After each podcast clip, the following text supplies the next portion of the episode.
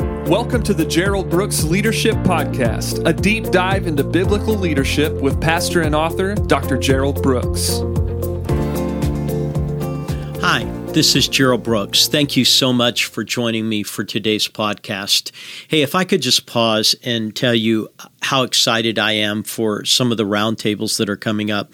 We did our very first one in Plano, and, and the turnout was just so amazing. We had people just come, and they were coming from everywhere, and it was just an amazing day. I want to invite you to some of the upcoming.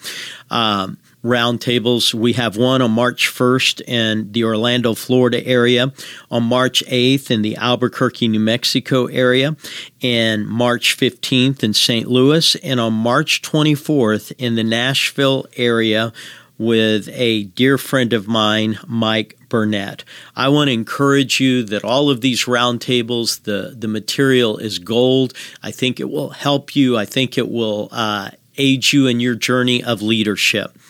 Hey, today I want to talk to you, and I want to talk to you specifically about leadership skills. Now, I want to go back in time. I'm always uh, remembering some of the movies I had to watch when my kids were growing up, and one of those was Napoleon Dynamite. For those of you that didn't get that uh, moment in your life, let me just say it's rare. But Napoleon Dynamite's a young kid, and he just makes this statement one day I've got skills. And he says it in such a hilarious way because he really doesn't, but he says, I've got skills. Let me turn it around and say, if you're going to lead, you have to have skills. There's some skills that you have to have. And I want to walk you through some of those skills. One of those skills is the skill of today. The skill of today. If you watch leaders who are effective leaders, one of the reasons they're effective is that leaders are good at today. They are good at today. And I know some of you just sort of rolling your eyes and thinking, what in the world is this guy talking about? Let me put it this way leaders don't waste a day, they take advantage of every day. They have the skill of today. They don't waste today, they take advantage of today. And I want to remind you that biblically, this is the mandate that we are instructed to live by. In Psalm 90 and verse 12, it talks about how Moses said, Teach us to number our days, that we may be able to apply ourselves to wisdom. What was he saying? Lord, teach us to take advantage of the day that we have. We have today. We only have today, and we want to utilize today, and we want to maximize today, and we want to have the journey of today. Teach us to number our days so that we can give ourselves to wisdom. Let me just say that leaders have that ability. They have the skill of today. They don't let a day go through without utilizing that day in a very, very positive way. So let me get a little bit more practical with you and let me break down the word today. If we were going to break it down, the T stands for tomorrow. Because here's the reason a leader will not waste a day is today is the key to tomorrow. Every leader knows it. Every leader knows that when you get to tomorrow, whatever you've already done, that's what tomorrow's going to be. But today is the key to tomorrow. You change tomorrow by what you do today. See, I'm changing tomorrow by the decisions I make today, the disciplines I have today, the habits I have today, the applications I have today, the practices I have today. You change today by what you do, and you do today well because that changes tomorrow. So I want you to get it. You change tomorrow by today.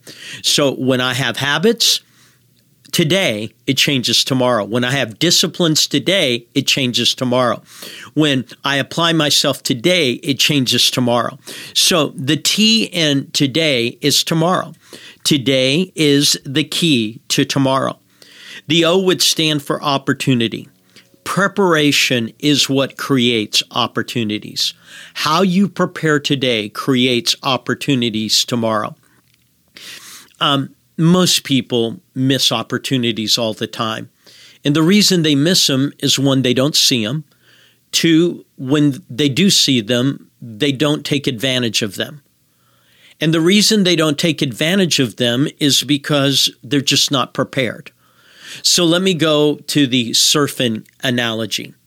You don't wait until the wave comes to start pedaling.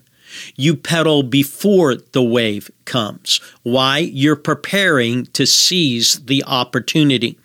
And so a leader is good at today because they know that's the key to tomorrow. And a leader's good at today because they know it is going to be their preparation that's going to help them seize tomorrow. The D is discipline. See, discipline isn't an emotion that you feel, but it's a decision that you make. See, I've never awakened one day of my life and felt disciplined. But I have awakened and I've made the decision to be disciplined. Some people are undisciplined because they're waiting for a feeling. Well, I just don't feel like it. Who does? Well, I just don't feel in the mood. Nobody does. The truth of the matter is is that discipline is not an emotion that you feel. It is a decision that you make. And what you need to do every day is discipline. You have to decide what is it I need to do every day. Every day I need to pray. Every day I need to think. Every day I need to prepare. Every day I need to plan. Every day I need to practice. What are the disciplines you need today to make today the most effective so that you are changing tomorrow. You are preparing yourself to seize opportunities. The A stands for acknowledge. What I can tell you about your day is that every day God's to be a part of your day. Because the Bible says, This is the day that the Lord hath made. God has to be a part of your day. See, life will squeeze God out of you unless you intentionally work Him into it. It's not that God ceases to be present, He just ceases to be effectively present in your life. He's there and He wants to be active, but God has to be an intentional part of every day. You have to acknowledge Him. You have to begin by saying, This is the day that the Lord hath made, and I will be glad and rejoice in it. And so you begin to acknowledge. The Y in today stands for yes. Every day, God is asking something of you. See, yesterday's sacrifices are today's comfort zone. So, what you have to do is you have to create new sacrifices. And so every day God's asking something. He's saying, Will you do this? Your answer is yes. Well, will you be better here? Your answer is yes. Well, will you pray a little bit more about this? The answer is yes. So, one of the skills that leaders have is they have the skill of today. They're good at today. They don't waste today. They take advantage of today. They know that today is the key to tomorrow. They know today is how you prepare for opportunities that are coming. They know today requires discipline and it's not an emotion I'm going to feel, but a decision I make. And they know today I have to acknowledge that God wants to be a part of my day. And they know today I need to say yes to God. The skill of today. The second skill is the skill of thinking. Now, I like to have fun with this. Jesus uttered these words. He said, Take no thought in Matthew chapter 6. And I often say that many people have taken that literally and they've never had a thought in their life. But that's not what the Bible tells us. It says we're to be spiritually minded. What does that mean? You can be spiritual and use your mind. See, being spiritual doesn't mean you lose your mind. You can be spiritually minded, you can be spiritual, and you can use your mind. So, the skill of thinking. I put it this way every day I pray for a thought. Every day I'm just asking, God, give me a thought. My wife will ask me this Did you get your thought? Did you get the thought that you wanted? See, if I get a thought, that is gold to me because a thought's going to launch me into a process. And so every day I pray for a thought. I pray, God, give me a thought that's going to help me, help me help others. Give me a thought. So I pray for a thought every day. Some people don't have good thoughts because they've never prayed for a thought. They've never thought about praying for a thought. But the Bible says, My ways are not your ways. My thoughts are not your thoughts. As high as the heavens are above the earth, so is my word above. But if his ways are not my ways and his thoughts are not my thoughts, then I'm going to have to pray that God gives me the thought. So I pray for a thought. But when you pray for a thought and God gives you a thought, you have to value the thought. That means when that thought comes, you say, My goodness, that's it. That's a good thought. That's a great thought. You value the thought. But if you pray the thought and you value the thought, that means you have to take responsibility for the thought. So here's how I do it I have in my iPad, which is right in front of me, a section in my notes, thoughts I'm thinking. And the way I take responsibility for a thought is I write it in the notes of my iPad. Now, what's going to happen is that thought is going to be listed with a whole lot of other thoughts, and I'm going to get on a plane like I am on Wednesday and get on a plane and head to Seattle. And when I get on that plane, I'm going to open the iPad and I'm going to look at those thoughts. They may have been thoughts that have been given to me over days, weeks, months, but I'm going to look at them and I'm going to think, that's a good thought. And I'm going to process that thought because I'm going to take responsibility. See, if you don't write down the thought, you lose the thought. And how much energy do we spend saying, man, that was such a great thought. I just can't remember it. You take responsibility for a thought by writing it down. And then what I'm going to do by looking at it repeatedly, I'm going to grow that thought, which means I'm going to look at that thought and I'm going to grow it and I'm going to add another thought to it and I'm going to add another thought. But when I begin to grow the thought, there comes a time when I have to practice the thought. I've got to put it into practice. And I've got to begin to do that thought in some way. So that thought has to be something that I practice. And then what's going to happen is I'm going to share that thought. I'm going to go out with that thought in public and I'm going to say, hey, here's something I'm thinking about, and I'm going to put it out there. Because when you share the thought, it begins to go out there and it begins to gain life. And so you pray a thought, you value the thought, you take responsibility for the thought, you grow the thought, you practice the thought, you share the thought, then you reinvent the thought. See, once you start sharing it, you make the thought better and better and better. You reinvent. So, what do I know about leaders? I know leaders have skills. I know that one of their skills is they have the skill of today. I know that a second skill is they have the skill of thinking. They've learned the skill of thinking. They've learned how to think. They've learned how to pray a thought, value a thought, take responsibility for a thought, grow a thought, practice a thought, share a thought, reinvent the thought. I'm telling you, leaders do that. They may not have written it down like I do, but leaders do that. The next, leaders have the skill of calm leaders have the skill of calm. You know, Psalm 46 and verse 10 be still and know that I am Lord. We know in Isaiah 33, I believe it's verse 15, it says, In quietness it shall be your strength.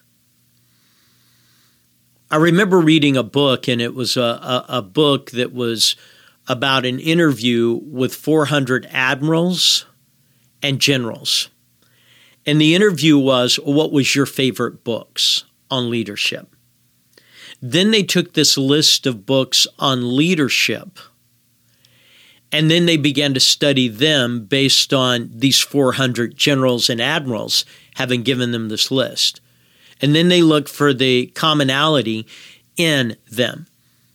And most of the leadership books, because of the nature of being a general and admiral, dealt with crisis. And they began to look and say, okay, what was the key component in the book? And here's what they found they found that in crisis, all the books talked about being calm. Talked about being calm. Now, I say that to you because leaders have the skill of calm. Because if you're going to walk into a crisis, you have to create calm. You've got to be able to take the heart rate down. You've got to be able to take the noise and dial it back. You've got to take the chaos and bring clarity. And what that means is you create calm. Now, how does a leader create calm? Well, one thing is they practice for problems. In the military, they call this wargaming, where you did literally split up into uh, teams, and there's always the red team. They're the adversary team. And the red team, there are no boundaries to them. They can do whatever. And because they're doing whatever, they bring newness, the unconventional. But it's to practice the other teams for handling problems. Problems they haven't thought of, problems they haven't engaged with, problems that are bigger than them, problems that they haven't. You practice for problems. The what if game. You create a process because you are a leader, you've created a process with your team, with your organization. We may not have all the answers, but these are the base things we do in crisis. And then you find a team. Nobody can manage crisis alone. There's always going to be a, a, group of people who are going to help and assist you. And so you find a team around you that becomes your rapid deployment force and then you learn from others. See, everybody who's gone through crisis has a story, and every story is a seed. It's a seed to how crisis can be handled well or how crisis should not be handled. And so, as a result of that, you have that. But what I know about leaders is they have skill. They have the skill of today, they have the skill of thinking, they have the skill of calm and then they have the skill of the heart. I've already mentioned this verse before, but a part of the skill of the heart is solitude. In Luke chapter 6, I believe it's verse 12 and 13, it says, And Jesus departed from the people, and he went into the wilderness to be alone. Solitude. People have such a need today for people around them that they've lost the value of being alone with God. And I've said this before in other podcasts. I'm convinced that a lot of what is happening where people feel like they're lonely is really God calling them to be alone. And so it's just that solitude of being able to downshift without people around you somehow promoting a pace or an agenda solitude. Next, they have the skill of the strategic. And strategic is you begin to invest in your heart. Psalm 15 and verse 2. You begin to speak truth in your heart. Psalm 51 desire truth in the inward part psalm 119 or excuse me 19 verses 14 Let the words of my mouth and the meditation of my heart be acceptable in your sight. You begin to invest in your heart strategically. What do I need? Do, do I need a little bit more confidence? So I talk about God's presence and how He'll never leave me or forsake me. And if God be for me, who can be against me? I speak that into Maybe I need a little bit more peace. So I began to speak John 14, 27. The peace that I give you is peace not like this world gives. So the skill of the heart. You have solitude. You know how to get away.